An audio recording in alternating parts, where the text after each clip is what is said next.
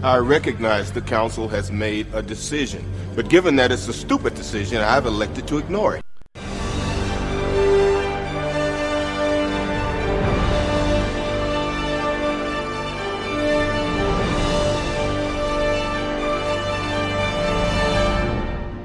Welcome back to Disney Marvels for week of June 21st, 2020.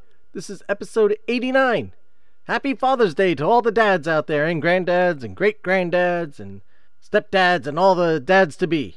This is Disney Marvels, the show about Disney, Marvel, Lucasfilm, Muppets, Pixar, Fox, the parks, and much, much more. If it has to do with Disney, it's fair game. I'm your host, Matthew Graken.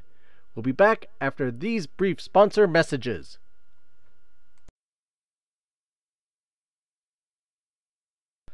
And now, on with the show.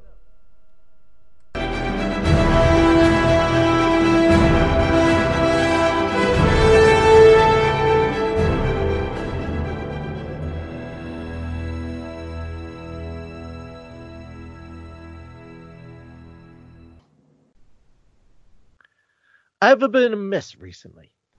I've been looking back and realized six months into this year, almost seven months now, and we have not talked had one single topic on Marvel. I mean, usually I'm Marvel heavy, and you know, so it's okay to take a break from time to time. But I need to rectify this because it's part of the show's name. But even at that, Marvel does need to be talked about in a time where we haven't had anything really new, more or less, from them, um, as far as the the movies go. And Isaac came to me with this brilliant idea. We need to come up with this segment where, where, we talk about 10 fascinating things about a movie you don't know about, or you know about, but fa- 10 fascinating things you may not know about. I said, Sure, what movie do you want to do? And he said, Only way to start it Avengers. And I agree. And here to talk to me is the genius behind this idea, Isaac, as we talk about 10 things or 10 facts you may not know about the Avengers, Avengers 2012, not not the British Avengers, the the Marvel Avengers Assemble. Go ahead, Isaac. How are you doing? Hey man, man, I'm doing fantastic. Thank you. Although to to finally uh, and to actually start that off, it's funny that you mentioned the British version of, of the Avengers, um, uh, the television show Avengers, and actually there was a movie back. There, and there was a movie too with uh, uh, I forgot one of the actresses, uh, uh, the actress who played in Kill Bill. Uh, uh, she she was Kill Bill and uh, get uh, get Shorty. I forgot her name, and she was in Pulp Fiction. Yeah, Uma Thurman. Yeah, she was in Uma Thurman, who played one of the, the main lead characters. But apparently, um, uh, the the, Mar- um, the reason they had to change it to Marvel's Avenger was be to be able to per, uh, promote that in the UK was because of the tele- the BBC television show. So they actually had to change it to Marvel's Avengers to be able to be able to present it over in the UK. They couldn't go with just Avengers itself. Well, not just that. I mean, well, the, the lineup from from this that movie dropped in 1998. Yes. With Ralph Fiennes, who most people know, uh, Harry Potter fans know as Voldemort. Mm-hmm. You have Uma Thurman from the Kill Bills. You had Sean Connery, you know, the James Bond fame in it. So you, you had quite the the nice lineup in it. Um, even Eddie Izzard was in it. Yeah. Um, so you, you you had like I said quite the lineup. Um, and yeah, there there um not only did they have to change it to Marvel's Avengers when they uh, did it in the UK, they had to do it as um Avengers Assemble. Yep. Yeah. Uh, give it a subtitle. Yeah. Um, See, but, uh, I didn't know. I, I, thought they just had to simply change it to Marvel's Avengers. I didn't know they added Marvel's Avengers Assemble to it. Yeah, Avengers Assembled from um, what I, I found. Um, so I guess that that we're starting off already. We're not, you know, hit the ground running with this thing. So yeah. Um, hey, that, that, was a great lead in, man. You, you you you laid it up the lead in, man. That was really good. Well, after almost two years, you know, two, over two years of doing this, you kind of you get into it a little bit, get into a groove. Uh, yeah. the uh yeah the, um so yeah it, they had to to give it the name because the they could not come to terms with the the BBC as for the rights to the name um because technically the TV show Avengers predates Marvel's Avenger team. Yes. So the BBC had first dibs at that name before Marvel ever was able to uh, to copyright it over Yep. there. Yep. No, yeah, no, it's true. True. And I remembered that specifically too back when when when the Avengers movie came out. I don't know why my mind was at that when I remember like, oh, wasn't there an Avengers movie already? And in here would wouldn't that have a bit of a con a bit of a contrast of Marvel's Avengers? So I was very I was really intrigued how they were going to work around it, but you know, call it Marvel's Avengers was the smart thing uh, to do because I think a lot of and, and a lot of the MCU movies start off with Marvel's fantastic, you know, Marvel's this, Marvel's that, you know. Well, So, yeah, and even Disney does that now with everything is kind of Disney's yeah, fill in the blank. Um, I guess trying to really narrow in on the the copyrights um, for for whatever reason. It, it, it from a marketing standpoint and everything, you know, you, you have the the corporate name in front of there just to kind of give it a more definitive um, ownership. exactly. But uh, yeah, it, it's um. it- It's it's kind of the, the way that they, they they have been going about it. Um, not as much I think with Marvel, because like Ant Man and Wasp is just Ant Man and Wasp. I don't think it's Marvel's Ant Man and Wasp.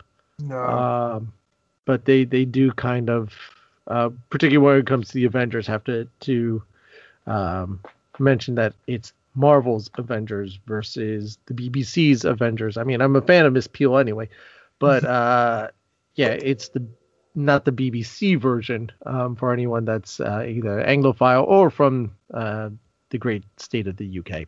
yes, Uh, so just to give some some definitive information there. mm-hmm. Yeah. But uh, yeah, no, hey, hey why, don't, uh, why don't you hit me with one of your uh, one of your fun facts? All right, so um, I, Are we I'm counting not- that as one? I guess we'll count that as one. Yeah, yeah, yeah. let's count it. Let's count as one. So uh, I guess uh, I guess I guess this will be like my next fun fact. Um, number two was uh, basically everybody knew. So everybody knew that Lou Ferrigno, um, the original Hulk, um, back in the 1970s movie, um, television show, where he did, you know, they did the green paint uh, for him to play the Incredible Hulk. Well, and apparently in in unfortunately in the movie, he, you know, unfortunately he couldn't reprise his role in uh, I guess mocapping uh, uh, the Incredible Hulk. Although that would would have been cool. That actually that moment was actually given to a, a bodybuilder from Long Island by the name of Steve Romm, aka Green Steve, who actually did a lot of the motion capture for that character. And then they later did the CGI, and then they put Mark Ruffalo's face on top of his body. Um, but uh, with that, he was able to do the voice for it. So he was able to throw down his voice in. So whenever uh, Mark Ruffalo wasn't doing uh, the act, one, you know, since Mark Ruffalo was doing the acting, they just uh, switch off to um, Ferrigno uh, to basically do uh, the to do the uh, to do the voice actor, which I think was pretty cool. So I think that's really cool to have really great fan service um, added to that, which I think was I, I think really a really cool nugget to that. Well, not even just that. I mean, he um they brought him in for the Incredible Hulk movie. I was I, I actually had that on my notes too. I did I was going to mention that, but I, I did. Yeah, yeah, they they brought him in for that. They they didn't work in his uh voice for the for Hulk's voice for some of the screaming. Um, so I mean, they they've been trying to keep Lou, you know, involved with it. You know, again, again, paying fan service because I remember watching in the the early '80s, um, the the Incredible Hulk TV show with you know Lou busting out of the you know ripping all those shirts. Um, I even remember the uh, it, was one of the final movies um, that they did for that show where Thor actually showed up in it. Yeah. Um, so you had Hulk and Thor together for the first time on the small screen uh, back in the early '80s, before any of this any of this wackiness came about. hmm Um, so yeah, that uh, that that was uh, that was it was nice. It's nice that he's you know still involved and still a- able to be brought in like that. Um, so uh, yeah, um, No, I think great, great fan service. I think it's yeah, great. indeed, indeed, and the the um, Hulk is involved in so so much. Not even just. I mean, it's also the first time that they used motion capture to do the Hulk. I mean, even in the Incredible Hulk, he was uh, basically just a CGI figure being done, and there was no motion capture to it whatsoever. Yeah, but you like uh, you felt like you know with technology, you kind of felt like that was the way that they were going to go because it made sense. It's just kind of just where movies developed. Although it would have been really cool to have known that if Lou Ferrigno also had done the motion capture for the Incredible Hulk along with the fourth, I think that would have been just as great. Like that would have Yeah. been a nod. But you know the fact that they were he was, they were able to let him add his voice in for this movie, I I mean I don't know for the other films but the fact that he was able to do it for this one, I think is a, is just great. Uh, it's just a good nod, really good nod. Yeah, I, I didn't find out about any of the, the further ones if that was involved or not. But um, yeah, that that was pretty cool. So, um, yeah, I I got a kind of a multi-part one next here. All right, Uh, this one and moving from the Hulk to Robert Downey Jr. Actually, not even so much Robert Downey Jr. Um, he's the one that I went to Josh and said, "You cannot make a movie without a Gwyneth in it. We need to bring Gwyneth Paltrow into this movie because she was originally not scripted for the movie. hmm really, Yeah, so her cameo is all because of um, RDJ. And to plus that, because you know, not that that you know having Gwyneth Paltrow wasn't big enough, she's actually taller than him, yeah, yes, yes. Uh, So about, the- uh, about a couple of inches, I believe. couple of inches, which is why the entire time in that scene she is barefoot. Yeah, yep. And Robert, I may or may not be in slightly elevated shoes. Not even that. Or as we were watching the movie, I noticed that she's always standing down stage from him. So Mhm. he's she he's always closer to camera, and she's always a little further back and kind of slouched and um, Yeah, not standing proper. Movie yeah mo- movie manipulation and stuff like that. Yeah no I, I it's it's so funny that that happens too. And it you know what it, it's funny that that that doesn't happen in a lot of movies. It also happens in a um another film. Sorry to jump from another film or, That's know, all right. with with the x-men. Well we guess we could say this because now disney now owns the rights to the x-men.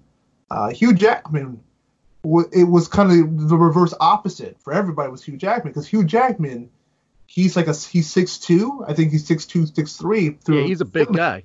He's a big dude, and the Wolverine character is like 5'11", 5'8". So to be able to kind of to adjust that, um, what they had to do, they had to get like actor like the the other actresses that stood alongside them, um, they had to wear a platform shoes during certain scenes to to to justify the height.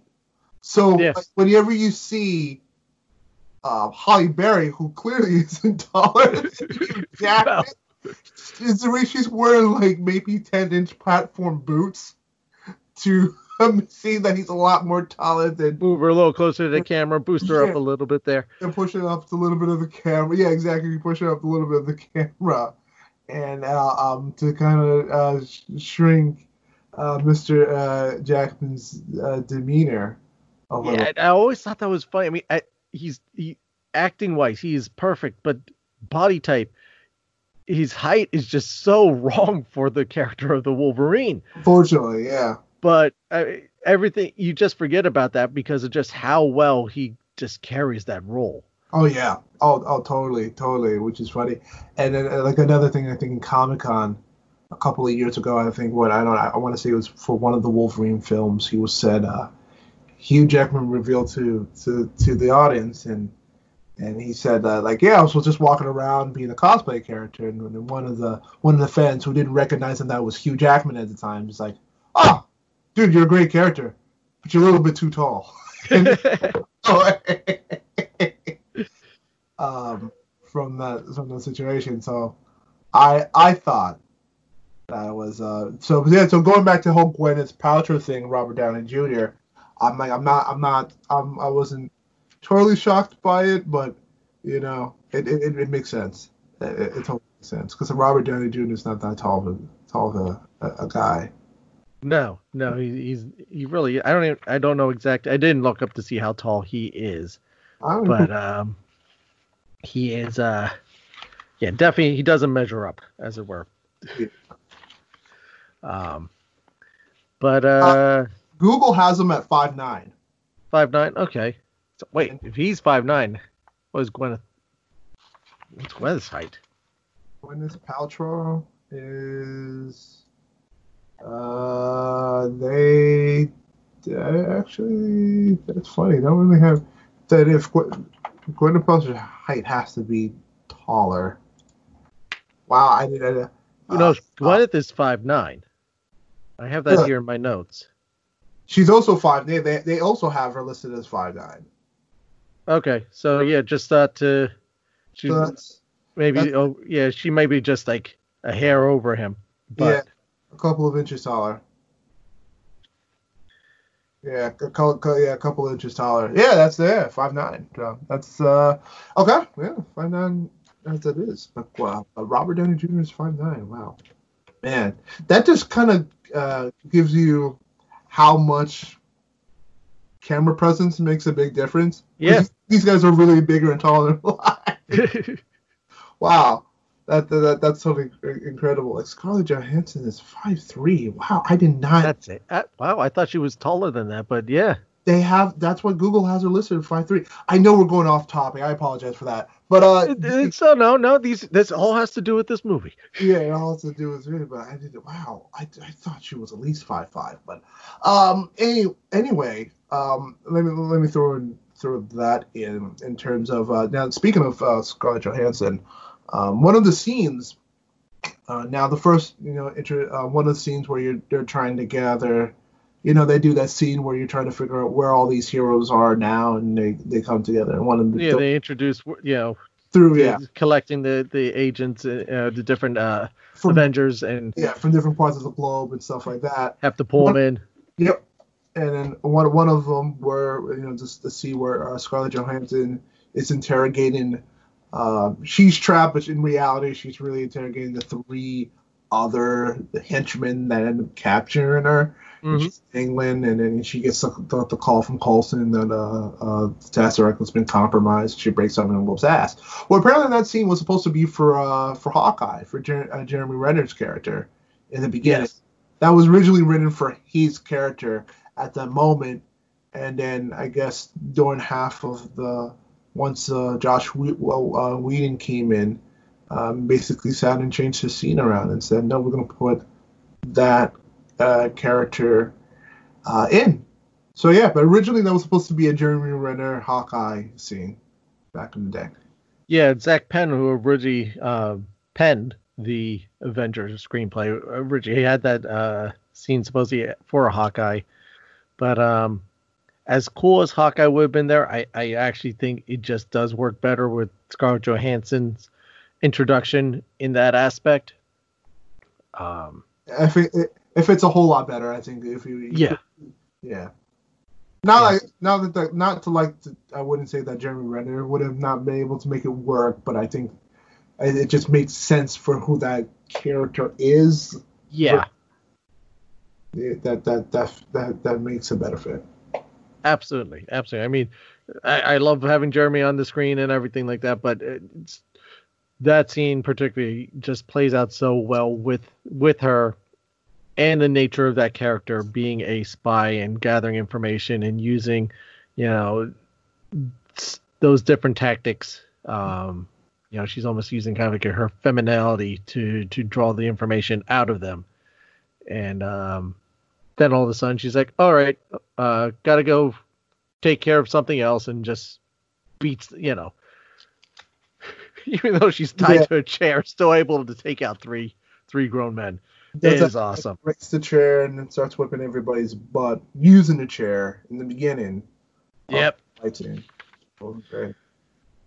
Speaking of things that were meant to be or originally planned to be and then changed, Ant Man was supposed to debut in this picture. Yes, it was.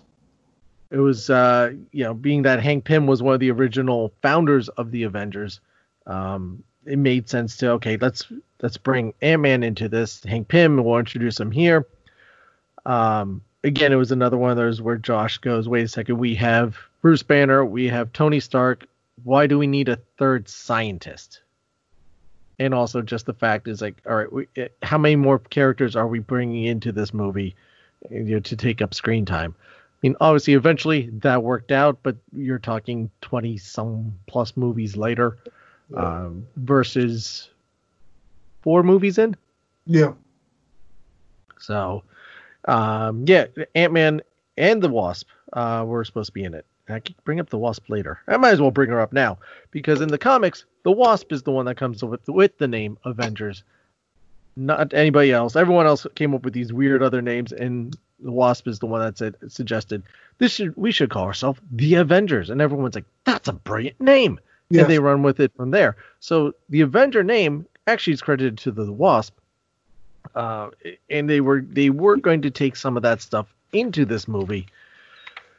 Again, need to scroll things back. You know, yeah, there was never a movie like this to test, you know, how these things will play out. They they didn't want to really overburden themselves because they Yeah. were taking on a lot already as it was.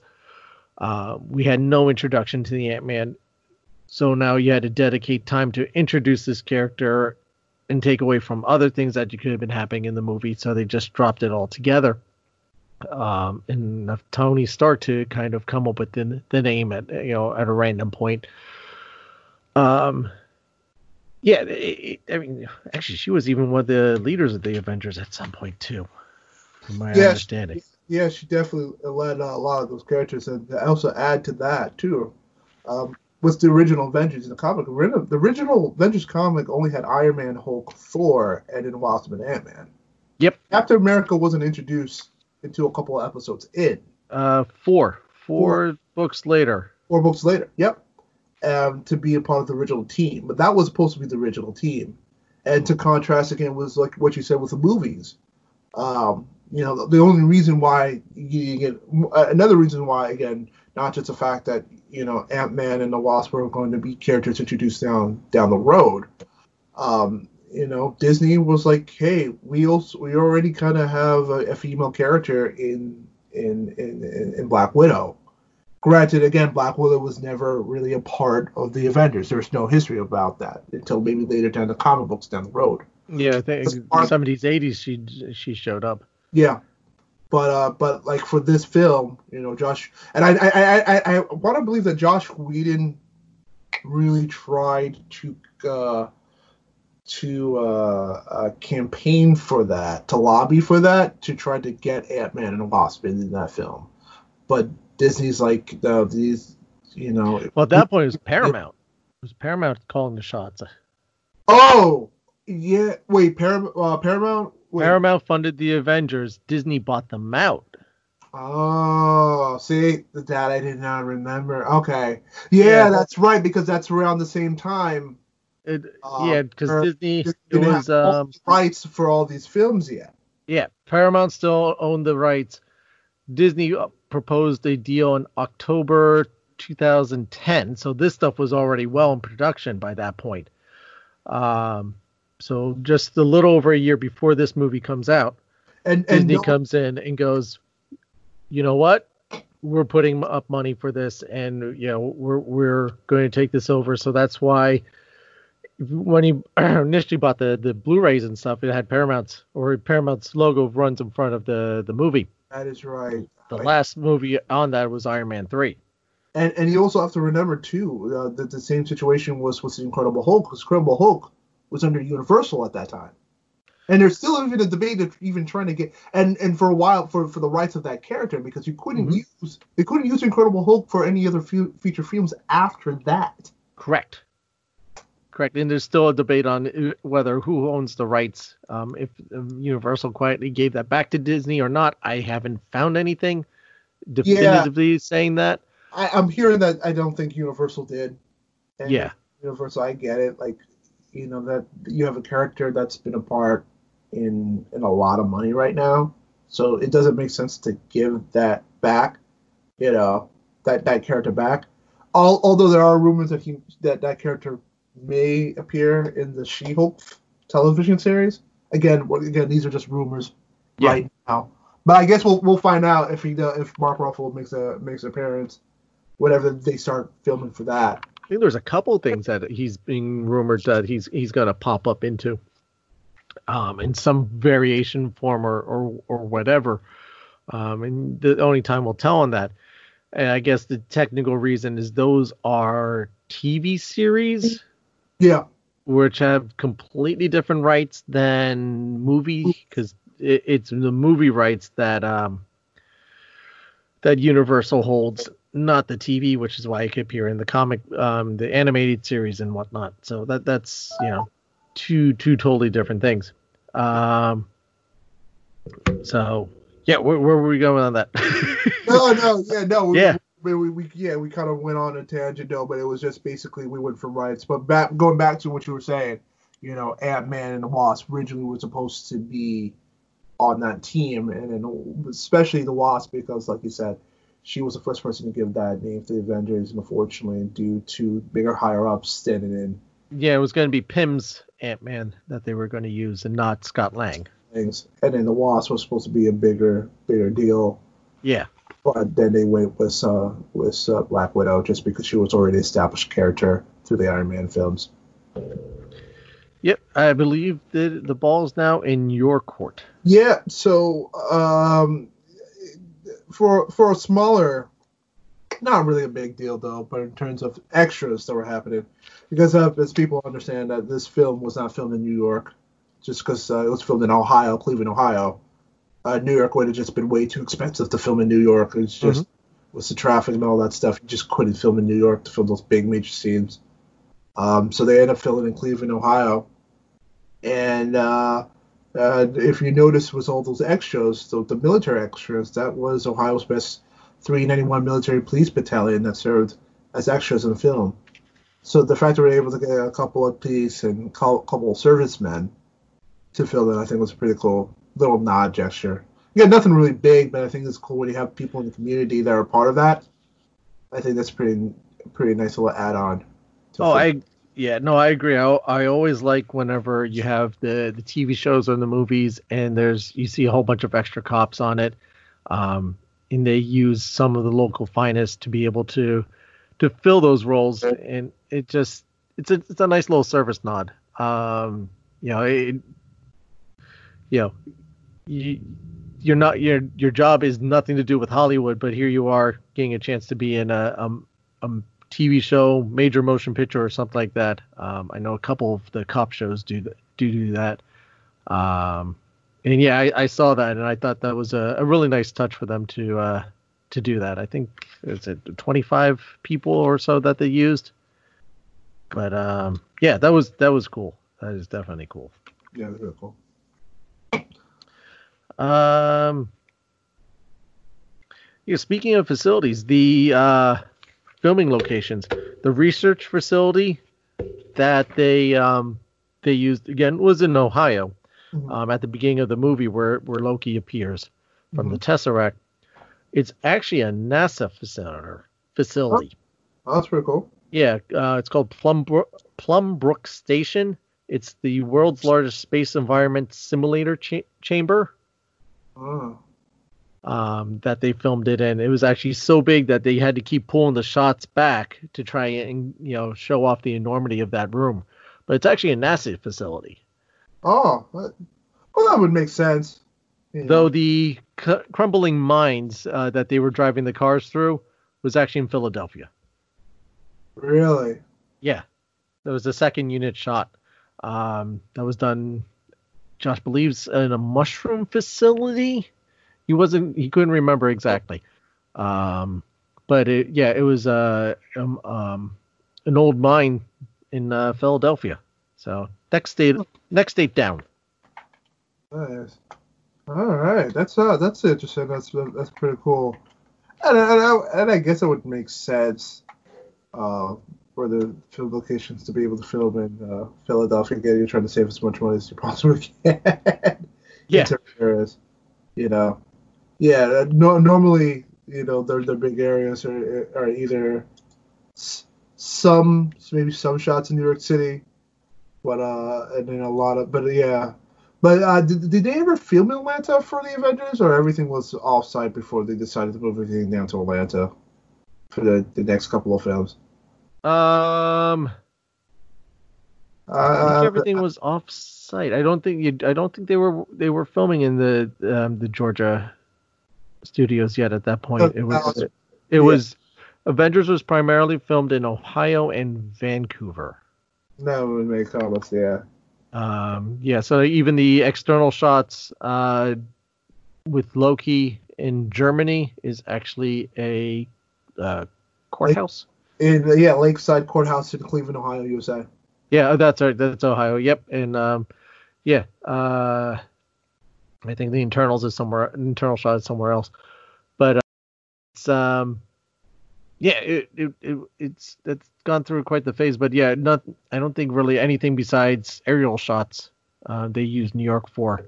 Yeah. Um, yeah. but in case if anyone was wondering where Tony Stark's tower is supposed to be, or Avenger Tower is, I had it here. Where did I put it? Ah, if you have it, but I, I know where I know where you're talking about. I can mention, but if you if you found it, you, you, it's all yours.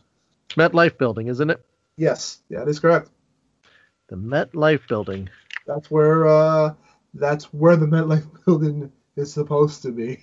And they they use the lower structure of it.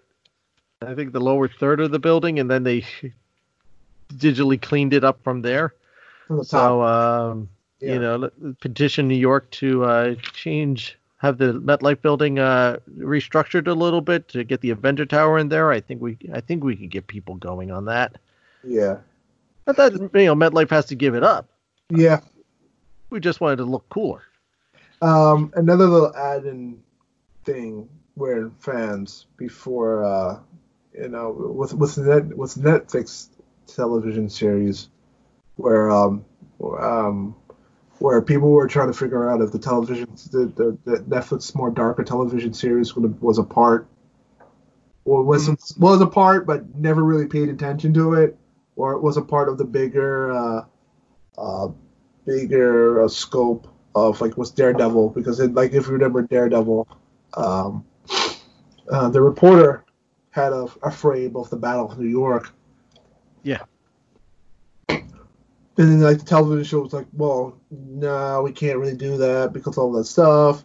Um, it's just way too big because uh, where where where's Hell's Kitchen is at, you know, you wouldn't be able to see the skyline. Although there's been a lot of um, complete refute evidence to say otherwise because you know fans being smart as they are are like they're they're taking pictures like no you could see the you shouldn't be able to see the tower from this different You angle can figure things out. Oh yeah, it's sometimes taking things way too far. way too far uh, you know because fans are fans like that you know but I, I I I totally understand it like you can't really you can't really fool fans on stuff like this because fans are very knowledgeable they're very Yeah. smart go out of their way to do their research um, more better than than than you would hope.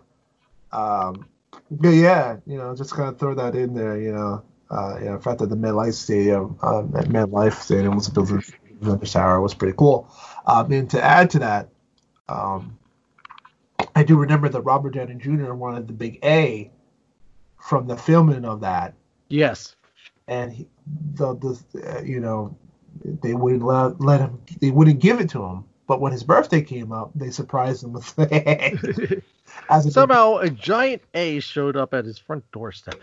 yeah Here, Robert, this is what we thought of you. Here's a, a giant A.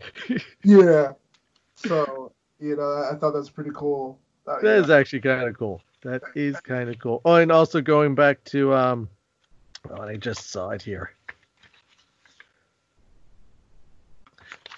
That Marvel cat, Marvel. Going back to what we were originally talking about. Yeah, here it is.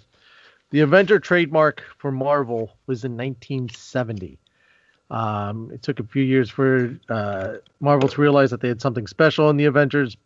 So you know they did they didn't trade it trademark unfortunately until 1970.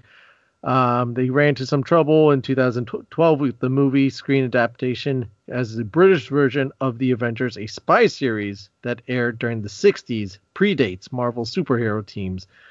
So the legal wrangling and ramifications um, retitled the movie uh, Marvel's Avengers Assembled in the UK. Yeah. Um, There we go. and and oh, but did did you remember? I, I bet in your notes you already have that. Did, did you remember what was the, the test name for for Marvels? Yeah, I was going to get to that. I was going to get to that, and I think that I love some people did uh, little fan pop. Up. Have you seen the posters that people made Yes. for the movie that everyone loves to see? I think it would have actually probably sold twice as many tickets if they left it with the name. And Isaac, I'll let you read the name off because you brought it up. Yeah. So so basically, I think I I, want to be uh, Tom. I uh, Tom Hiddleston, I think, was the one who revealed the original title for the name. It was originally supposed to be their title name for the beginning start was called Group Hug. So it, it, it it's funny how so I, I- I guess they have to put in those those names and just. Well- and I, I think the reason, oh, and I think for the reason for those is to kind of keep secrecy. Like someone Yes. has to play for secrecy reasons. Like we can't reveal this big project, so we have to go with these weird code names. So that that's nothing new in Hollywood. No, that that's been going on. They, that happens on pretty much every movie set. Happens everywhere because even um, I know Star Wars had some interesting ones going on. The only one that comes to my mind off the top of my head, being a, a Doctor Who fan, that the uh, originally um, when they relaunched the series in 2005, they were shooting underneath the Doctor Who underneath the name Torchwood, which is an anagram of Doctor Who. Um, but then they eventually the name became so popular that they gave it the spin-off series. yeah. Um, but uh, yeah, it, it is. They are. You look any movie out there, just about, um, especially nowadays when they go on locations and whatnot, they give it a um, secret name that it films under, so people do not know. You know, especially if you're shooting out on location.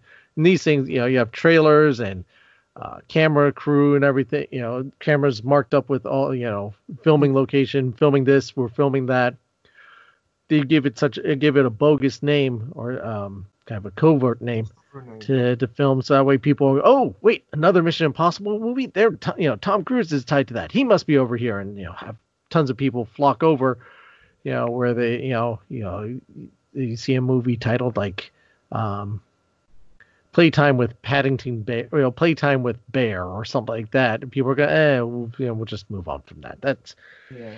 not going to be anything interesting Again, nothing like, to see I mean, fans have gotten a lot more wiser to that stuff. So I mean, I mean, you can't really pass off Group Hug when Chris Evans is walking around in Captain America suit. Like people are gonna know right off the bat that's yeah, it's that movie. But you know, they try. They They, try. they, It's- they try, but especially with the age of the internet now, you know, information gets out so much faster and broader yeah, um, on the on these things. yeah. No, I, I it, it's it's not that easy. Um, to to to, to throw it back to uh for for Josh Whedon. Um, the I, I picked up a really interesting interview. Um, and this was before this. This was when he was, uh, uh, I think, going to reveal of Infinity War, and where uh, I think IGN had an opportunity to kind of sit down and talk about, you know, his his first role, um, his first director, uh, his uh, working on the first Avengers film, and what they were going to do with Thanos, and and he kind of sits down and, and revealed that you know, you, finally got that great big shot, that mid, that that end credit scene of Thanos kind of peering from the back. Um, totally different character. Mm-hmm. He comes to reveal with IGN that moving forward, he had no idea what to do with that character. he just No, he kind of just he just kind of brought it just kind of brought it out. He, uh, I, and I'll, I'll read the quote too uh, if it may. He said he's like honestly i kind of hung thanos out to dry. I love thanos. I love his apocalyptic vision. His love affair with death i love his power but i don't really understand it. He had a lot of power and he was cool in the comics, and I'm like Thanos is like the ultimate Marvel villain, and then I was like, I don't actually know what I would do with Thanos. So I liked what the Russo brothers did as much, and I thought Josh Brolin killed it, and then did an amazing job keeping the performance on screen. But it wasn't like I was like, here's the set of directions. I was like, I'm going to get through Ultron, nap for four years, and then I'll come to the premiere, which I did. And it was like, this is so cool. Quote from Josh Whedon. So the fact that he really didn't understand where to go with, with characters like this, it's tough. But like you have to think about it too. Like it kind of it kind of kind of reveals that not, I I know that with with with Marvel kind of we, we kind of know Marvel for being the gigantic beast that it is. Like you mm-hmm. would think Kevin Feige has okay, every has ten steps laid out. But like again, like you, you got to think about it in in this first. You really have to kind of think there was like a plan, but not really a plan to move on after the first stage. And I think Josh Whedon was probably the one who suggested that. And this is funny because this is coming from a guy who suggested, "Hey, let's throw in Thanos," and then Disney was like, "Yeah, sure, let's throw in Thanos." without any idea how we're gonna reference Thanos back. Down it was just he just showed up for years down the road.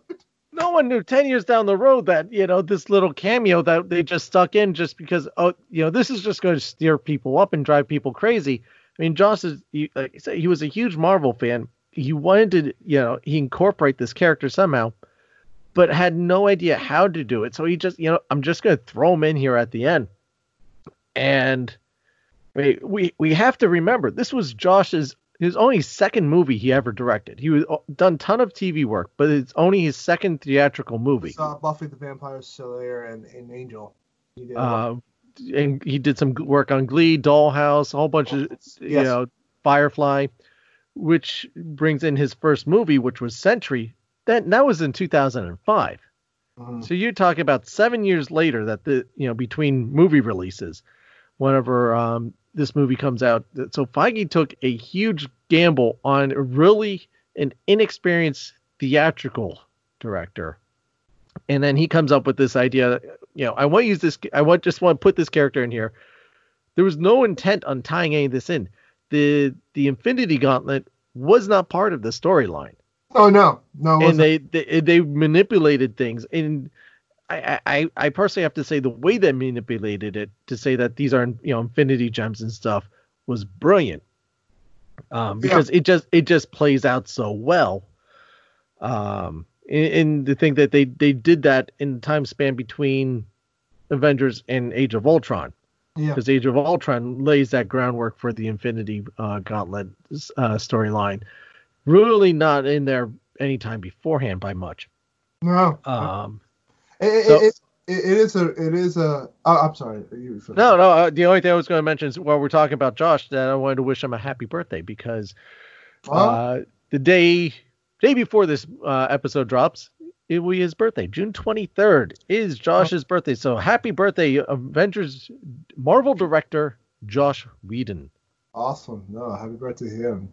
Now, and it, it really just kind of goes to show you, like, okay, like they were so open with this whole idea because again, like we said, we've we've talked about it in in, in previous films and how a lot of this, like you said, was was kind of a risk, you know, from the first Iron Man film to everything up to to lead into the Avengers were all risk. Even know? the Avengers itself was yeah. a huge risk because, like I said, you've never had a, a an ensemble movie, right? Or have movies that are just focused on leading to eventually bigger film. Right. Like, no one's going to spend that much money and time to do all that. It's like a five part series. I mean, you, you have like James Bond that's up to like what 50 movies or something like that. Um, but each one stands alone and really doesn't necessarily connect to the next one too much.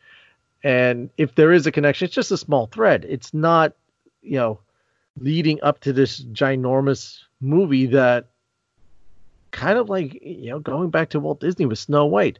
Everyone, in some ways, everyone in the back of their mind says this is going to fail you you just you don't do stuff like that. Mm-hmm. And then every you know people showed up in July, sat down in the theater, watched this movie, and went, "They did it. Yeah. They Yeah. they somehow pulled it off." Yeah, but but but even with that, um, you know, like even going back to with your with your movie thing, like I think that again they had to have a plan. Like, hey, like you have to connect these characters together. Yep. But at the same time, make sure like these movies can stand alone, like you said. Uh, so you know the fact that Disney was just okay Paramount. throw it. Yeah, Paramount. Yeah. uh, uh, Paramount was I guess in the beginning. I guess I guess it was Paramount. yeah, it was Paramount at this like point. Said, yeah, you're right. Like when, when Paramount was was fine with that, saying, "Hey, you can just throw in Thanos in," not knowing if this movie would succeed was a big gamble in itself, and Yeah. that would have been the big, and that would start the biggest thread of 20 years moving forward. And the fact that they committed to it is is a great testament to what we've had right now with the entire Marvel Cinematic Universe. I think it's just it, it- it's really mind blowing to see how they were able to to piece this all together, and for it to kind of work as well as it as, as it did. Only slightly. I, I mean, I, I don't think these movies are going to make much money, but uh, I, I think they, they may have something going here. I'm, I'm not sure. I'm not sure. You know, time will tell. But Yeah. uh, yeah, no, it, it's it's incredible how much. It, it's it's not just the Avengers movie. Um, you you hear stories about this all the time in Hollywood that a lot of these things that we think, oh, this worked great. Oh, it's so nice that they did this. Oh, yeah, oh, that that that that scene is perfect happens by accident. I mean, Yeah. just to to think. Um, I, I guess I'll, I'll wasn't where I was going to go next, but I'll bring it up just because it kind of fits about things happening by accident. The whole the the very popular post credit shawarma scene Uh, okay. Was done by accident. One, it was something that Robert Downey Jr. improvised. Yeah. Um, he improvised the line at the at the end there, and they actually had to reshoot. They had to shoot that and edit it in after the fil- film premiered. Yep. Yep. It, so it wasn't even part of the you know during the original premiere. No one saw that. It it wasn't until it released theaters, you know, a couple days, weeks later. Um, they just quickly pulled everybody together and and got that going. And you you know the interesting part about uh, Captain America's character, since you you like Cap so much, um, in that scene. Yep. You want to tell us about uh, Cap's character? Oh no, I, I totally could add it. Yeah, and then then to, to kind of add more into that too, um, to, to get go go back to that more more uh, background to that character because at the end of the day, after they they're done filming, like people have to uh, because all these actors are gone. Like people have to understand when you're filming these films that they're saying, oh, this is a long time production. These actors are only on set for maybe a couple of weeks. Like they bang these, they they bang their parts out really, really quickly, uh, uh, a couple of weeks or a month or so. Yeah, and if it's if it's three months, it's a long time. if it's three months is a long time, which which I probably think for this film was probably a long time. But but even still, then, even then, they- they're not usually on the same screens together, so they can kind of like even though it's a three month film, that doesn't mean the actors on set for three months at a time. Maybe he was on there for a month, and then they would move on and do other things, and then we have to stunt double. We can do this. We can we can CGI your face. We could we could deep fake it. But so the fact that like all those actors were gone, the only time they could do that scene was at the premiere because it's the only time the actors were gonna all be at the same spot. Yeah, and So- then they pulled it in, Yeah. and uh, in but there's something special about Chris Evans, and there's a reason why he's sitting that way. Um, and, and, and, and, and this is what you brought that up. So, uh, again, why and why I had to bring that up because Chris Yeah. Evans, um, during that time during the premiere was working on another film called Snowpiercer, the 2013 Snowpiercer film, um, which was directed by the fantastic director who uh, did a Parasite, who won an Academy Award uh, a couple of years ago. And because the reason is like you know he had a shaved head, and he knows the premiere he had a shaved head and a ball He had a he had a full grown out goatee and a shaved head for the film. So what they basically did is they ended up adding prosthetics to his chin, and and added a wig to his head, uh, to to his hair, and they basically have him sit in that position because to kind of keep the prosthetics up and not not let it fall off his face. So he's just kind of just there chilling while everybody else is enjoying their sandwiches during that that scene, which I found I thought that was really really fantastic. Yeah, Oh. I mean, he can't enjoy any of this wonderful shawarma that everyone else is going on about, and he's just sitting there like, hey, he can't even talk. Yeah, he couldn't talk to the whole prosthetic, so he's just sitting there holding the prosthetic up. I think one person said it looked like he got attacked by a bunch of angry bees because the prosthetic wasn't that great. So he's just kind of sitting there holding the prosthetic, holding his uh his his his prosthetics up, and then he had this weird this the wig, and then he had the wig on, the yellow wig on, and he's just kind of sitting there and chilling while watching everybody eat eat shawarma food, which I think is is, is quite quite funny. Yeah. Although, yeah, although you also think Chris Hemsworth was a little bit off too with his position as well, because he, I think he also had to wear a wig. Because Chris Evans, uh, Chris, uh, Chris, uh, Chris, uh, uh, Hemsworth. yeah, Hemsworth. You know, he also has, he kind of got his head head shaved for that for for that same too for something else. Just, just that's who he is. So you see him throw that that weird golden locks beard, Yeah. that hair, along with with Captain America. Yeah, I'm, I'm not sure. And th- th- this wasn't going to be one of my things, but um, Yeah. most people realize that through all the Thor movies, Thor's locks are actually Chris Hemsworth. He, does he does not he doesn't wear a wig in any of them. He actually grows his hair out for the role. Oh, good, good. So at the premiere, uh, uh, at the premiere, did he did he did he cut his hair for the premiere? Because that says I don't He know. might have. I do, to be honest, I don't know. Hold on, let me let me see. Hold on, uh, Avengers premiere. Is there any photos of Chris Hemsworth? Uh, with cut hair. Because that is that that's also just as interesting. Yeah, I, I, I don't actually know. No, no, no, he yeah, no, no. Uh, he has his hair back. He has his hair. Uh, he has the man bun. Okay, so he, he still has the long hair at that point. So, Yeah. so that is his hair in that scene. Okay. I don't know, cause that hair looks way too blonde. Like I'm not saying that Chris Chris Hemsworth has Chris blonde hair, but his dirty blonde hair.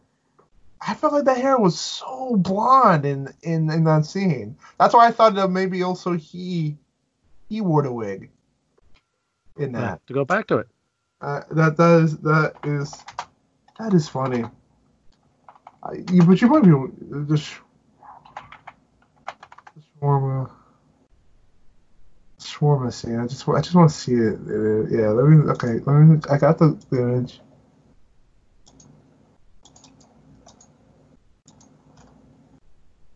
Uh, I, I guess that's his hair. I don't know. It just his hair looks a lot more blonde. Like it's still dirty blonde. I always thought it was a wig, but no, he came out that that was his actual actual hair. That's funny. But but but again, I- again, I'm I'm looking at the scene right now, and I'm looking at Chris Evans, and you can totally see it's it's such it's such a you really notice the wig. Yeah, You Yeah, really it- notice the wig.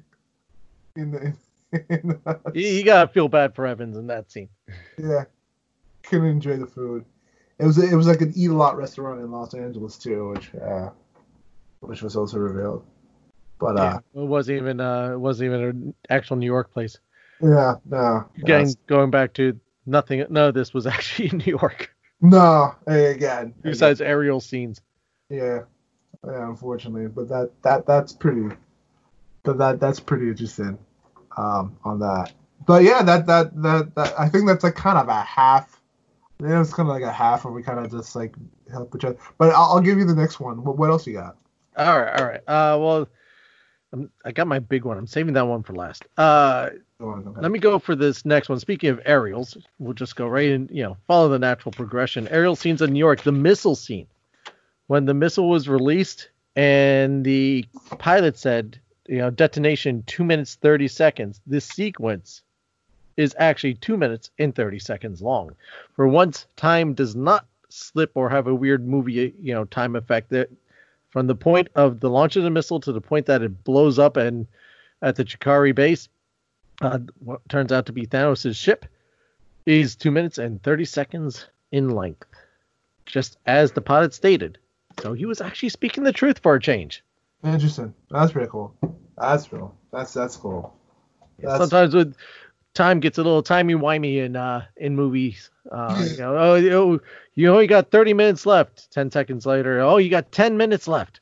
It's like, well, what, what happened to the other 10 uh, 20 minutes? Yeah. This was uh this was that case that it um it actually stayed true to its its uh its timing in that. yeah. Okay. That's pretty cool.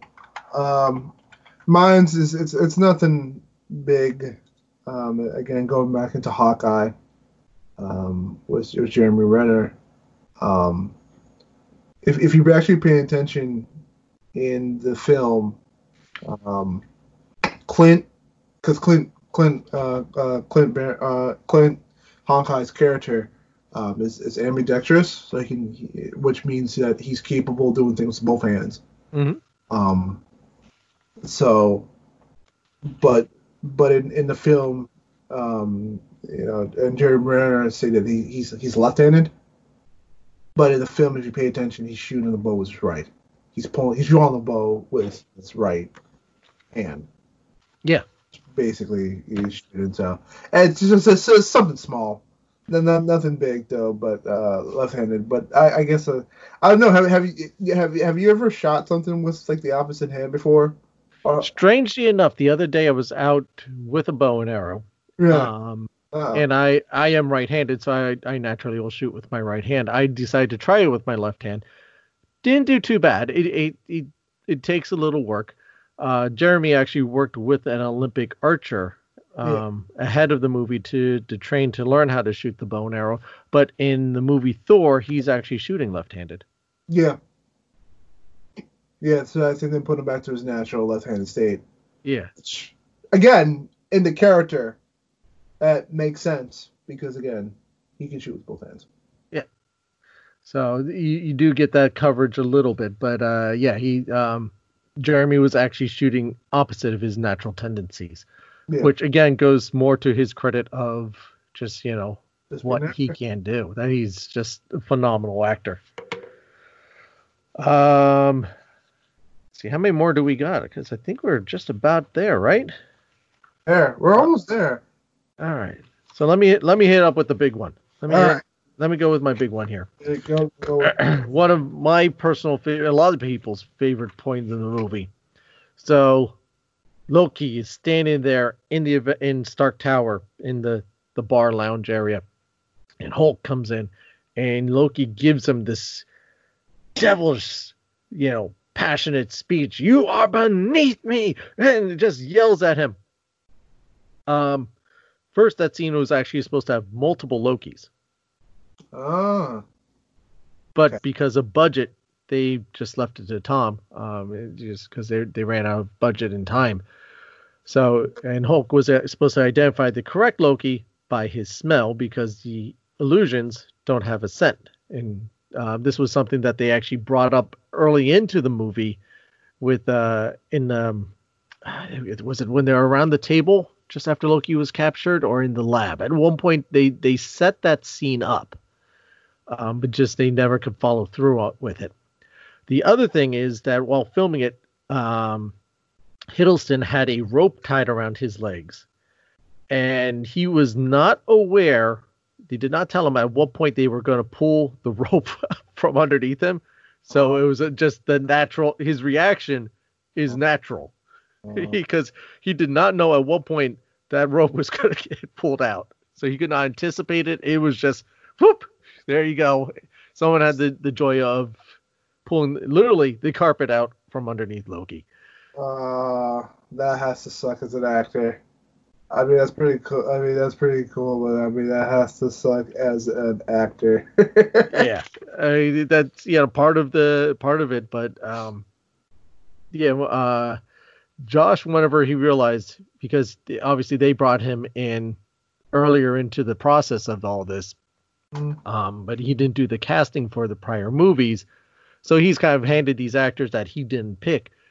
but he was a fan of um, Tom Hiddleston from uh, some of his stage work in prior prior engagements.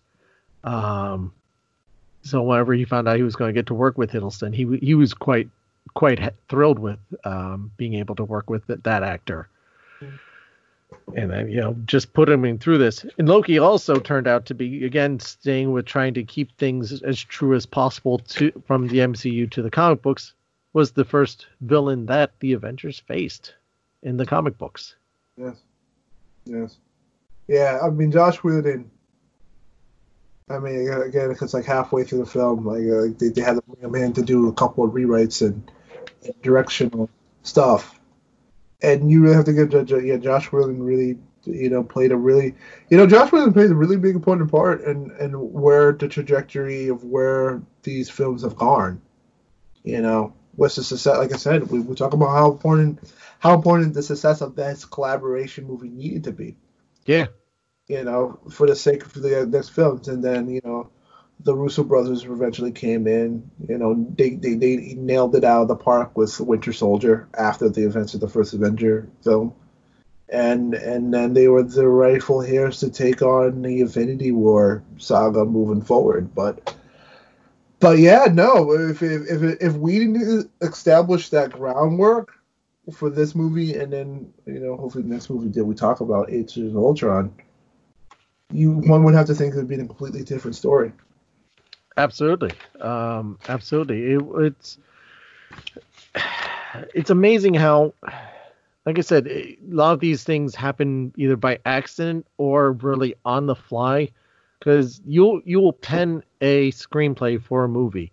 You will get you know you you have what you think is the story, but as you're filming, these things aren't in concrete. They're not etched in stone. It's it's a very organic process where things are growing and changing and shifting um, throughout the entire process even in post production which is why they have reshoots. And most yeah a lot of people oh no they're reshooting. That mean must mean that the movie's horrible doesn't mean the movie's horrible. It's just a normal part of the process that when they yeah. were editing something that they realized okay what we thought we recorded or what we thought we were filming that would work great doesn't fit in now. And we need to we could either condense it down to because our movie's running long. Like originally i believe the cut for this movie supposedly ran over three hours and they chopped it down. I'm still waiting for that full cut to come out at some point. Yeah. um but uh yeah no you you have to rework things it, it's always a fluid process the movie is never fully finished until you're sitting down watching that movie the day it comes out and in the theaters the actual release date, not the the pre um the big Hollywood gala. The big uh, Hollywood gala films.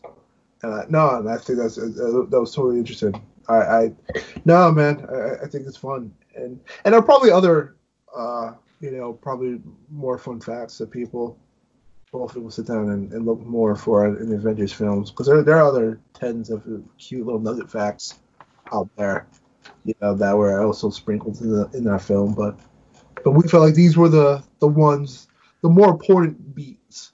Yeah, should have known for the Avengers films and stuff like that. And I think it's really cool. Yeah. I mean, eh, you know, like I said, just the the importance in the MCU of this movie, um, and the fact that Marvel, you know, want had the foresight to try something that really had never been done in Hollywood, done successfully in Hollywood, and uh, to make over a billion dollars on this movie, um, and just really, I mean, you could say they had a franchise ahead of time, yeah. because you at this point you're at four movies, but to launch to something that became over 20 movies was it? Were we up to? 23 24 movies something like that? I, I yeah 23 20 i think we're on our 24th film. I think that's around yeah and then you know and how many movies we know are coming out in the next two three years that they're working on. Um, if this did not happen this franchise would have ended with iron man 3 yeah. So it's um it's it's a fantastic movie and it holds up because I, I went back to and watched some of this and I got some of this stuff off the DVD commentary. And it holds up because he even talked about the the what you were bringing about the, uh, Thanos he talked about it in there too in, in um, in in, in somewhat depth of how you know it, it just kind of he did like you said he was always a fan of Thanos. It, was one of his favorite characters, but he just he did not have the foresight of what to do with this character other than I just want to stick him in there because he's so cool and that they were able to get someone like Josh Brolin to be able to just stand there and smile. I mean, he really, you know, doesn't do anything. Well, they didn't like they didn't even know that they were going to even get Josh. No one knew that Josh Brolin no. be Thanos. No, and um, it, it was just again one of those okay you you throw this in if you take that scene out of the movie you still have a complete story.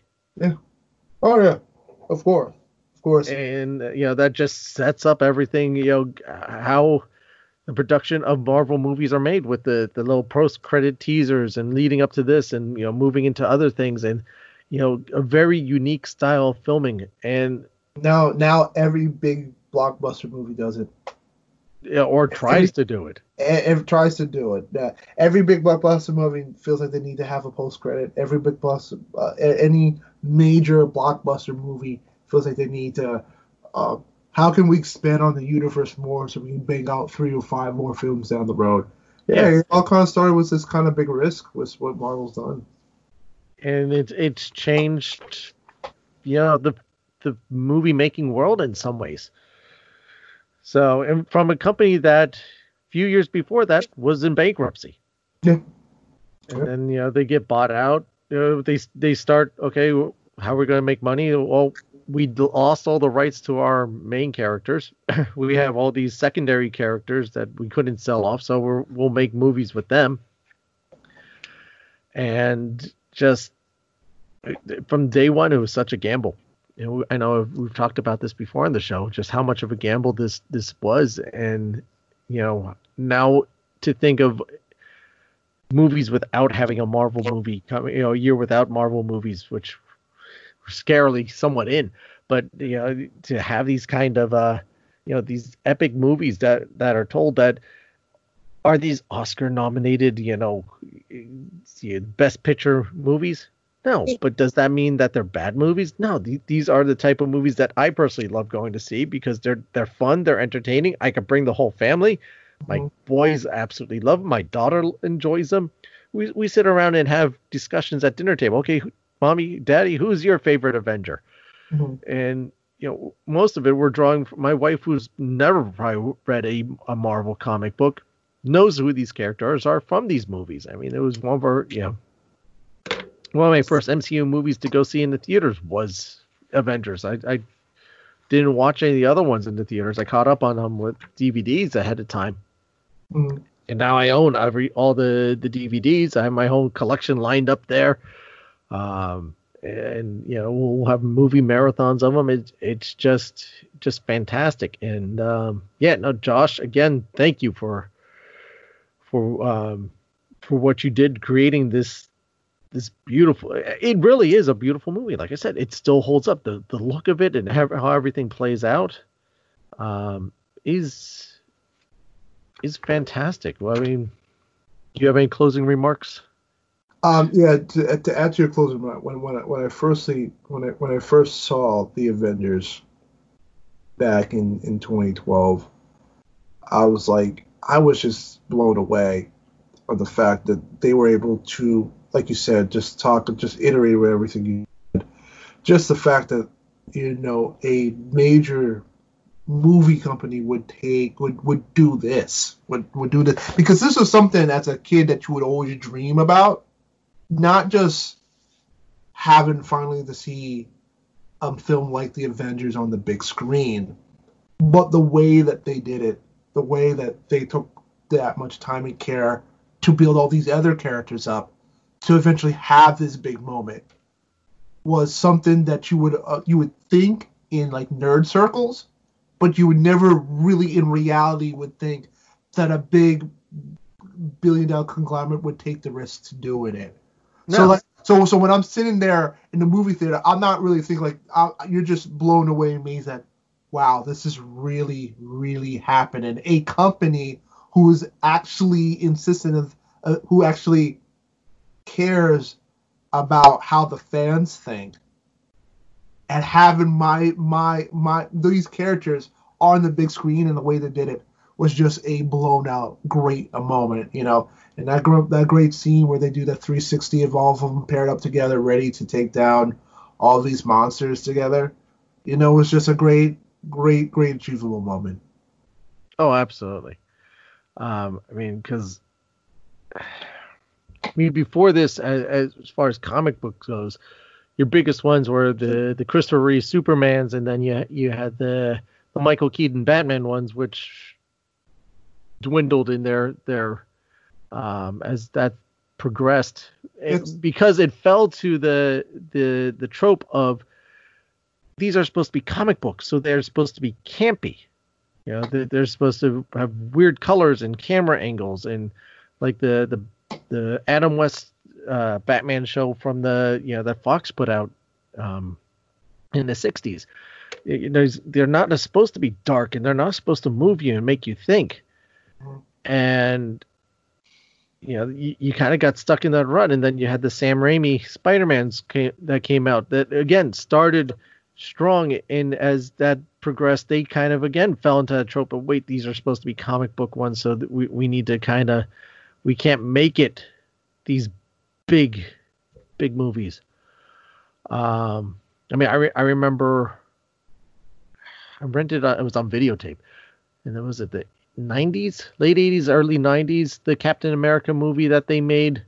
And it, it was cheesy, but I mean, I thought, oh, this is cool. I finally get to see Captain America um, in a movie, which, uh, you know, I guess you could call it that.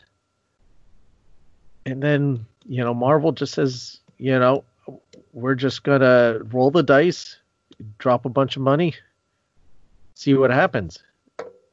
And so glad that they did. Yeah. You mean you and me both. Okay. it gives us something to talk about. It gives me a podcast to talk about. Exactly. it gets me to have you on this podcast. Isaac, thank you again, as always.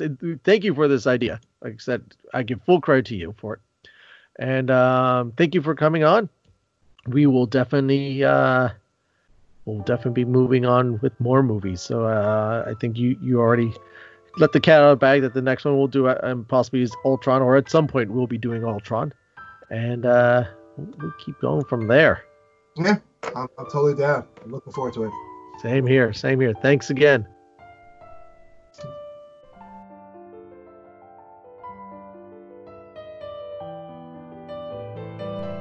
Want to thank our special guest Isaac again for joining us. Let us know what are some of your big secrets that you know about the Avengers, some of the your facts that you, you think are uh, are really interesting about the 2012 Marvel's Avenger movie or Avengers Assemble, depending where you are. Join the conversation on Facebook, facebook.com slash Disney Marvels Podcast, or our Facebook group, Facebook groups slash Disney Marvels Podcast. You can also find us on the Twitter at Disney Marvels. You can email the show with your answers or suggestions of show ideas to disneymarvels at gmail.com. You can always also leave a voice message through the Anchor app and or website. The links are in the show notes, and you may hear yourself on the show if you do so. I want to thank you for your time. I know how little time we all have and how difficult things have been recently um, with everything that's going on everywhere. And the fact that you've taken a little time to spend with me means a lot. I really appreciate it. And just to offer a bit of an escape. Um, really, it means a lot. And, you know, these shows are free. I appreciate, you know, I do it for you guys. All I ask, do us a favor. Go on iTunes, leave a rating. We're doing really good with a bunch of five star reviews already you know, add yours in, add a comment if you like. You don't even have to, you could just click on the little five star, you could click on the star rating and leave a rating that way. Or, you know, tell other friends, tell other people. Let them know about the Disney Marvel podcast because the more people we have, the bigger the community, the bigger community, the more family members and family friendly it is. You know, just gets more people involved, and that's always a good thing. Walt believed in a big Disney family, and so do I. While you're at it though, don't forget to subscribe to the show, this way you always know when new episodes are posted. And while you're at it, consider becoming a premium subscriber to the show, this way you help the show out. Because, well, unfortunately, things some things do cost money. You can do this over at the anchor.fm slash Disney Marvel slash support or find our Patreon page. Links for both are in the show notes. On Patreon, you get some neat stuff. Also, consider going over to our shop. Links are in the show notes as well for our shop and getting some cool Disney Marvels or just Disney gear to wear. Some face masks, t shirts, hoodies, jackets, you name it, our logo's on it. Remember, this show is brought to you by listeners like you. Whatever you're facing out there, no matter how difficult, how impossible things may seem right now, just don't give up on yourself. Don't don't ever think you're not worth fighting for, because you are. Look deep within yourself, and you'll find a strength, you'll find a light that you need to overcome whatever you're facing. Be your own hero. Never give up. Never give in. I'd like to end this week's show with a quote from Walt Disney himself. There's really no secret about our approach. We keep moving forward, opening up new doors and doing new things because we're curious, and curiosity keeps leading us down new paths. We always explore and are experimenting. We call it Imagineering, the blending of creative imagination with technical know how. That again is Walt Disney. Thank you again for listening, and I'll see you next time.